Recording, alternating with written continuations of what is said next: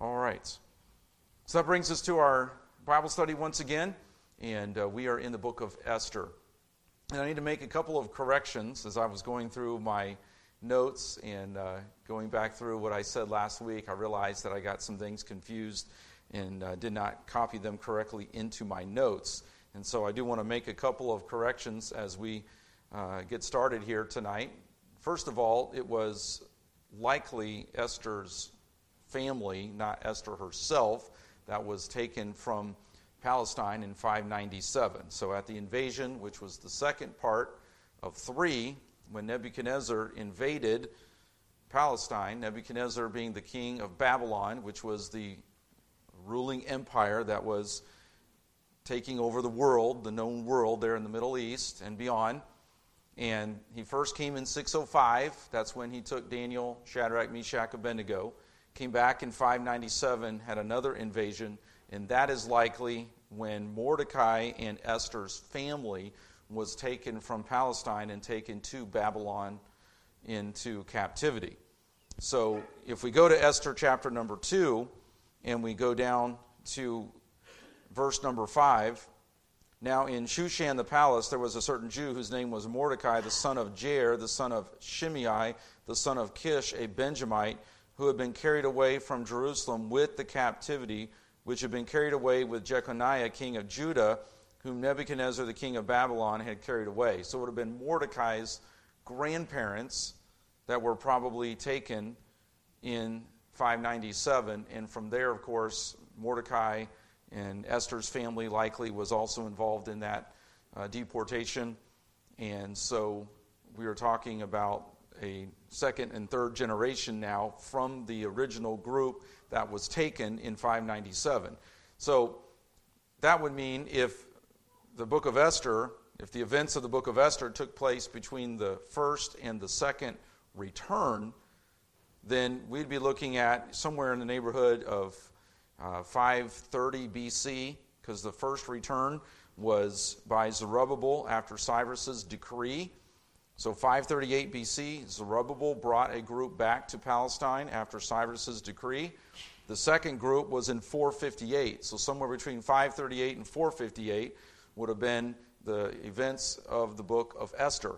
So that would have made Mordecai in the neighborhood of 115, 120 years of age, and Esther in the neighborhood of 80 or 90. So again, my, my mistake there, I should have uh, caught that. I had read it, I didn't copy it into my notes correctly, did not get it all straight in my mind, and so I apologize. It was probably their Esther's grandparents or Mordecai's grandparents, we know, because they're mentioned by name, so probably Esther's family as well and then Esther and Mordecai were probably born later, and then now Esther is just uh, a young lady uh, here. Again, probably around 530, uh, maybe a little uh, later than that, uh, BC, between the first and second returns. So, again, a little bit more of her background for review. She was uh, from the tribe of Benjamin, based on Ex- Esther, excuse me, chapter 2 and verse 5. We know also that her parents uh, were dead. Verse number seven For she had neither father nor mother, and the maid was fair and beautiful, whom Mordecai, when her father and mother were dead, took for his own daughter. So Mordecai was obviously older, and after Esther was born and her parents then passed away, under whatever circumstances, we're not sure, Mordecai becomes, in a sense, her father. As her cousin, he raises her uh, there in Babylon. She's given a Persian name of Esther, and her Hebrew name is I have been pronouncing it Hadassah, but I guess it is Hadassah is the proper pronunciation, Hadassah. And so uh, that name means uh, myrtle, which is a flowery bush or tree, and obviously uh, very beautiful. And Esther is her Persian name. So she has to learn how to be a queen in a pagan empire to a pagan king. That king is what we know in historical records as Xerxes. Xerxes would be his Greek name. He is the third king in the Persian Empire. We had the Babylonian Empire, we know Nebuchadnezzar, and then we go down to Belshazzar, and the Medo Persian Empire came in as Belshazzar was having the party, and there was the writing on the wall, and then the Medo Persian Empire conquered the Babylonian Empire, and Cyrus was the king of the Medo Persian Empire. He gave the decree for the Israelites to be able to return to Palestine. That was the first group, 538, Zerubbabel. So in Daniel 9, in verse number 1, Cyrus is also mentioned as Ahasuerus. Darius is the son, and he is the son of Ahasuerus. So from there, we ascertain that Ahasuerus is probably a title like Pharaoh, like Herod, uh, those types of titles that were used in ancient days, maybe similar to how we use president, prime minister. Obviously, a lot of different names. We have President uh, Biden, President Clinton, President Trump. They had their Ahasueruses, their Pharaohs, their Herods. So we have Cyrus, Darius, and now Xerxes. Xerxes is the third king of the Medo Persian Empire. In, in Esther 1, there is a great, you can call it a feast, according to verse number 5. And when these days were expired, the king made a feast unto all the people that were present in Shushan the palace, both unto great and small, seven days in the court of the garden of the king's palace. Well, that seven days was added to a feast in verse number four that lasted 180 days. So these kings, these pagan kings in a world empire, they knew how to party, didn't they? They had a lot of money, they had a lot of alcohol, a lot of perversion, a lot of sensuality, just as we see in the pagan culture around us. What do the pagans do? Immorality, sensuality, alcohol, and all of the debauchery that goes with partying. Now, the first 180 days, historical records seem to indicate that it was a time of not just partying, but for there to be a strategy developed for Xerxes to attack the Greek Empire. The Greek Empire, okay, as this is, in the power, different areas of power in the ancient world, and it continues to this day. Man is a power hungry individual, whether it be men or it be women. I know men are the most susceptible to this temptation, but we have all throughout history the desire and the thirst for power. What do we have now? We have China, we have Russia, even our own politicians are bloodthirsty for power. Even in America, we see the desire to change the Supreme Court, to have all the control of all the branches of government under one party so that there can be certain worldview, policies, and other types of perversions put into place. Because man is wanting power. We know the Antichrist and the false prophet will eventually bring the world into a one world government, and there will be, for a brief period of time, a one rule, one world uh, ruler, supreme ruler. He will not last long. We know in the Bible, in the tribulation, and the seven years, and we won't get into all the details there. But already, Greece is beginning to rise in power in the east. Alexander the Great will eventually become the new world emperor. Well, Xerxes sees that Greece is rising in power, and he is going to squash that. He is going to exert his power over what is now a rising power source over in Greece. So, probably that 180 days is part of their strategy session to prepare for the invasion of Greece to put that down because they see and they hear of the rise of the, the Greek Empire, particularly under Alexander the Great, as he is gaining more and more power and influence. So, at the end of that 180 day strategy session, there is probably then the seven day party. Full blown party with all of the debauchery, alcohol, and everything. Without getting into, obviously, detail, we can only imagine. That is when Vashti is asked to come and basically to show herself to the men there and for him to uh, talk to, you know, show, show her off to the military leaders, to the executives, the diplomats, all of those in their names and titles. uh, that can be mentioned from uh, the, the, the, time of, of the book of Esther. So you have the 180 days, you have the seven day feast. Vashti is asked to come and to show herself to the, the, the politicians, to the military leaders. Okay? But I want to come back to this in a few moments. This is, again, historical context. It is then that Esther, of course, will eventually come on the scene because Vashti, when she is brought to that party, when she is asked, I should say, to be brought to that party, what does Vashti do?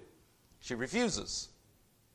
So there's all the argument and the debate as to why Vashti will not come. You have to remember, in a pagan kingdom, women were treated with disrespect. They were not treated with dignity. We talked a little bit about this last Wednesday and again on Sunday. Pagan cultures often are very disrespectful of women and mistreat them as well as children. Look at the Taliban in Afghanistan. Look at even primarily Muslim countries where there's false religion, where there's a lot of paganism and idolatry, women are often mistreated. Again, it is biblical Christianity that changed the world and gave women the dignity that they deserve as female human beings made in the image of God.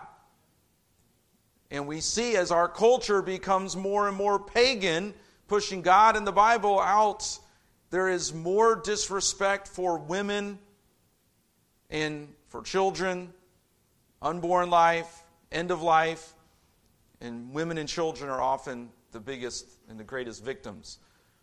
And so, in a pagan culture now, Vashti is asked to come and to basically show, show off. He wants to parade his beautiful queen in front of these diplomats, these military leaders, etc. The commentators debate why did she refuse? Well, think about it. Maybe she was tired of being treated like a doormat.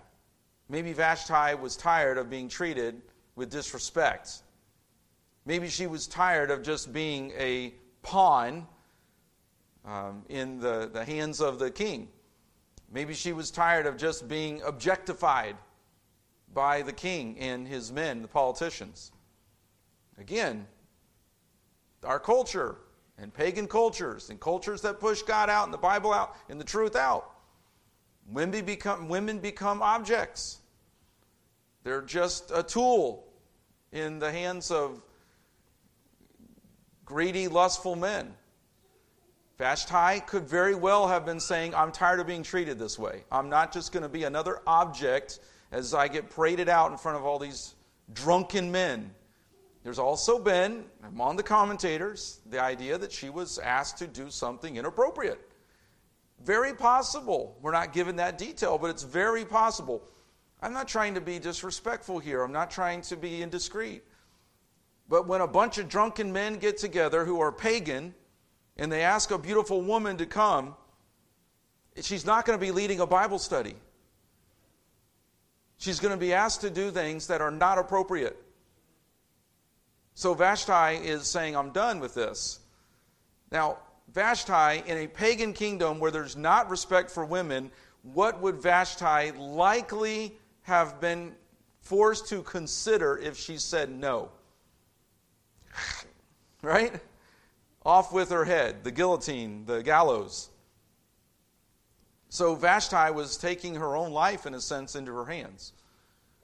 So all of that is the context now. So, what we understand in the historical record is that Xerxes decides to go forward with the invasion of Greece. I believe, and I'm not here to give you all the history, and I can't even remember everything that I've read. I didn't type everything in because I don't want to bore you with all of these historical facts. I, I have to be careful because I love all this history, and I really don't want to bore you with all this. But if I remember right, there was a victory, and then he had two defeats. Thermopylae, I believe, was the big, one of the big defeats, and the Greek navy conquered the Medo Persian navy and Xerxes was pushed back, and the Greek Empire continued to rise in strength. Alexander the Great continues to gain power. All right, all that being said now, Xerxes comes home with his tail between his legs, so to speak, and he is deciding he's going to have to reinforce his power and reexert his strength, and now he needs a new queen. So he's back and he needs to come up with a new queen. What does a pagan king already have in place? He has something called a harem. And I don't have to get into the descriptions of a harem and what all that involves, but basically it's not a good thing for the ladies or even for the men. Okay? The harem is there for the, the king uh, to take advantage of those, those women. It's not a good thing for, for either. So, from that harem, then, he is going to choose a queen because he wants to survey the crowd, so to speak. He wants to survey the harem but he needs a new queen, so he has the message go out that he's going to have, in a sense, a beauty pageant. He's going to go out and he's going to have all of these different leaders, messengers, and they're going to bring in the most beautiful women of the land. They're going to be chosen to join Xerxes' harem, and from there, then, he will choose his queen. Okay? So, what, of course, does Xerxes have the men do? As I just mentioned, he has them look for the most beautiful women. Okay. What did we just read about Esther? I talked about this a little bit last week. I thought I probably should go back because I felt like I was in a little bit of a hurry, and I wanted to make sure I made this this clear and uh, we we dealt with these principles. But Esther chapter two, and then we see there in verse number 7 the mention of Hadassah, Esther. And we see there that she is identified or she is mentioned as part of her characteristics that she is what? She is described in two words what? Fair and beautiful. It is okay to acknowledge physical beauty. It is okay to acknowledge that. The Bible references in other places Rebecca, Genesis 24 and verse 16, her beauty. Rachel and Leah in Genesis 29. Leah had some sort of droopier eyes or something of that sort, and she was not as beautiful as Rachel. Jacob loved Rachel, and part of what attracted him to her was she was more beautiful than Leah, and then we know that he was deceived by his father in law. David was mentioned as a, a, ruddy or a handsome uh, young man. Even as David, as David sinned with Bathsheba, it is referenced in that passage there that Bathsheba was very beautiful. It is okay to acknowledge physical beauty. This is going to play very, uh, very large in the story of Esther. So let's make some points here. Does physical beauty determine, determine someone's character? Of course not. Some of the most beautiful people, attractive beautiful by the world standards, people in the world have the, some of the worst character, involved in some of the worst scandals, live some of the most immoral lives. Beauty is obviously not the determining factor for someone's character. Should beauty be the standard by which we treat people? But that happens a lot in our culture, doesn't it? Who, I'm not, you don't have to name any names. You're going to be able to identify the name, some of you, as soon as I say it. But a certain gymnast, one post, and she gets $500,000 for one post. She has an NIL, and she makes one post, I read, and she made $500,000 on one post on Instagram, I think it was, or something like that. And what is the primary character trait of an individual like that. I don't know a lot about her character, but just from what I have read and what I understand, she is not of the most sterling character, especially if she is going to throw her body around the way she does. But what is she getting money for? Her beauty, her body, her physical character traits. Okay? That's what our culture puts emphasis on, doesn't it? It's all about looks, it's all about beauty, it's all about the, the appeal.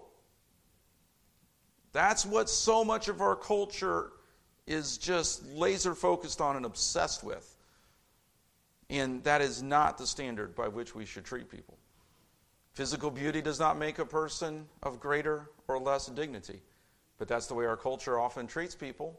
The more beautiful and more handsome, they get more attention, and they get more money, and they get more this and that. And I've told boys for years, I would tell young men, and I've told my own sons, watch out.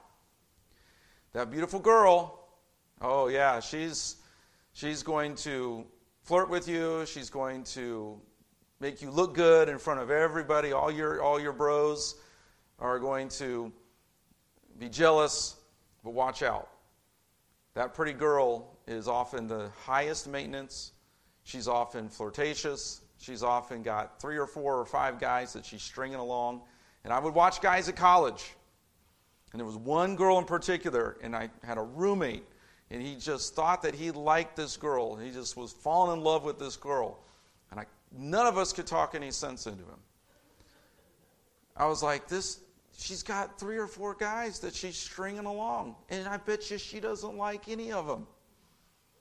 And sure enough, we get down to right before graduation, and she drops all four of those guys that were chasing her. And she's got some other guy that she's been after all along. And she was just playing the whole, the, and I just told these guys, and I've told boys, watch out. One wrong woman will ruin your life. That's why Proverbs says, Lust not after her beauty in your heart. Okay? Because how many NFL, NBA athletes, superstar athletes have been out messing around? It takes one girl, and now he's got a big paycheck, and she's now bringing allegations of impropriety and everything was all fun and games and it was all innocent and all of this consent stuff. But now he's got how many allegations and how many lawsuits? And I won't even use the phrase that I told, have told my boys, okay? But watch out. Watch out. One wrong girl, one wrong decision, and your life can be ruined. I got a text on I got a text yesterday from one of my best friends in all the world and he has been dragged through the courts because of a bad decision he made 25 years ago. And God forgives and God overcomes, and God has richly blessed this friend of mine in great ways. He has a wonderful wife now. But he messed up 25 years ago, and I have been in tears with him. I've been in prayer with him. I've been on the phone with him as he has been dragged through court after court, lawyer after lawyer, false accusation after false accusation, because he messed around with one wrong woman, wrong time, wrong place, and it messed his life up. Now, God has given him great victory. He has a wonderful wife, beautiful kids, but he has told me repeatedly how much he regrets that kind of life. So we have to be careful. And then does physical beauty make someone less or more in the image of God, made less or more in the image of God? Of course not. But that's the way, again, our culture many times treats people. And then I left, I left it off, uh, but I mentioned already Proverbs 6 and verse 25 physical beauty is not to be lusted after. Lust not after her beauty in thine heart. Proverbs 6 and verse 25. So, was Esther a beautiful woman?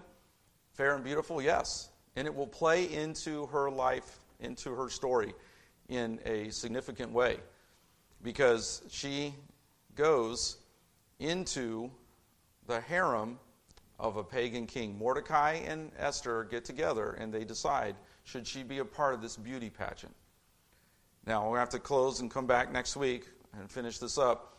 But I don't want this to be all about the negative with Esther because God was providential and God was working but should, just think about it, should Esther, I know we've heard the Sunday school story, and believe me, she's a woman of great courage and wisdom. We'll get to some of that. But you think about it, should Esther have entered into a pagan beauty pageant to be part of a harem for a pagan king? It's an interesting thought. The commentators bring it up. I never heard this in Sunday school. it's okay because she's a wonderful role model for, for, for girls today in a lot of ways. But should she have been a part of a king, a pagan king's harem, to become the queen of a pagan king, should that have been her goal? Again, God overcomes, God overrules, God in His providence blessed, and she will grow in her faith, and we'll talk some more about that. But it's an interesting thought. And when you compare her to Daniel, what did Daniel do? He purposed in his heart that he would not eat the king's meat. Esther did what? However many years after Daniel, Esther is eating the king's meat in a harem under the leadership of a eunuch by the name of Hegai. Again, God was providentially overruling, and God would use her and overcome, and her faith would grow. But some interesting thoughts. We'll come back next week and finish this up, turned into a three week lesson. Um, but uh, I hope that's okay. But thanks for being here. Thanks for your faithfulness. And I hope this has been a help to us tonight. And so let's pray, and then we'll be. Oh, Derek? Yes.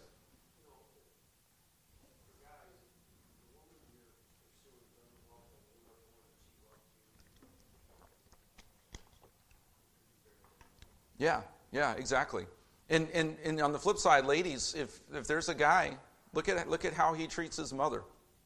Look at how he treats other women in his life, especially his mom. If, his, if he's not treating his mom well, if he's not treating ladies correctly, if he's not a gentleman, if he doesn't love the Lord, if he doesn't have the character of a godly man, he's going to be a loser. He's going to be trouble. So it's a warning for, for the ladies as well as the men. Brian? Oh, I'm sorry. Um, Derek, you mind? Because I'm not going to quote it right.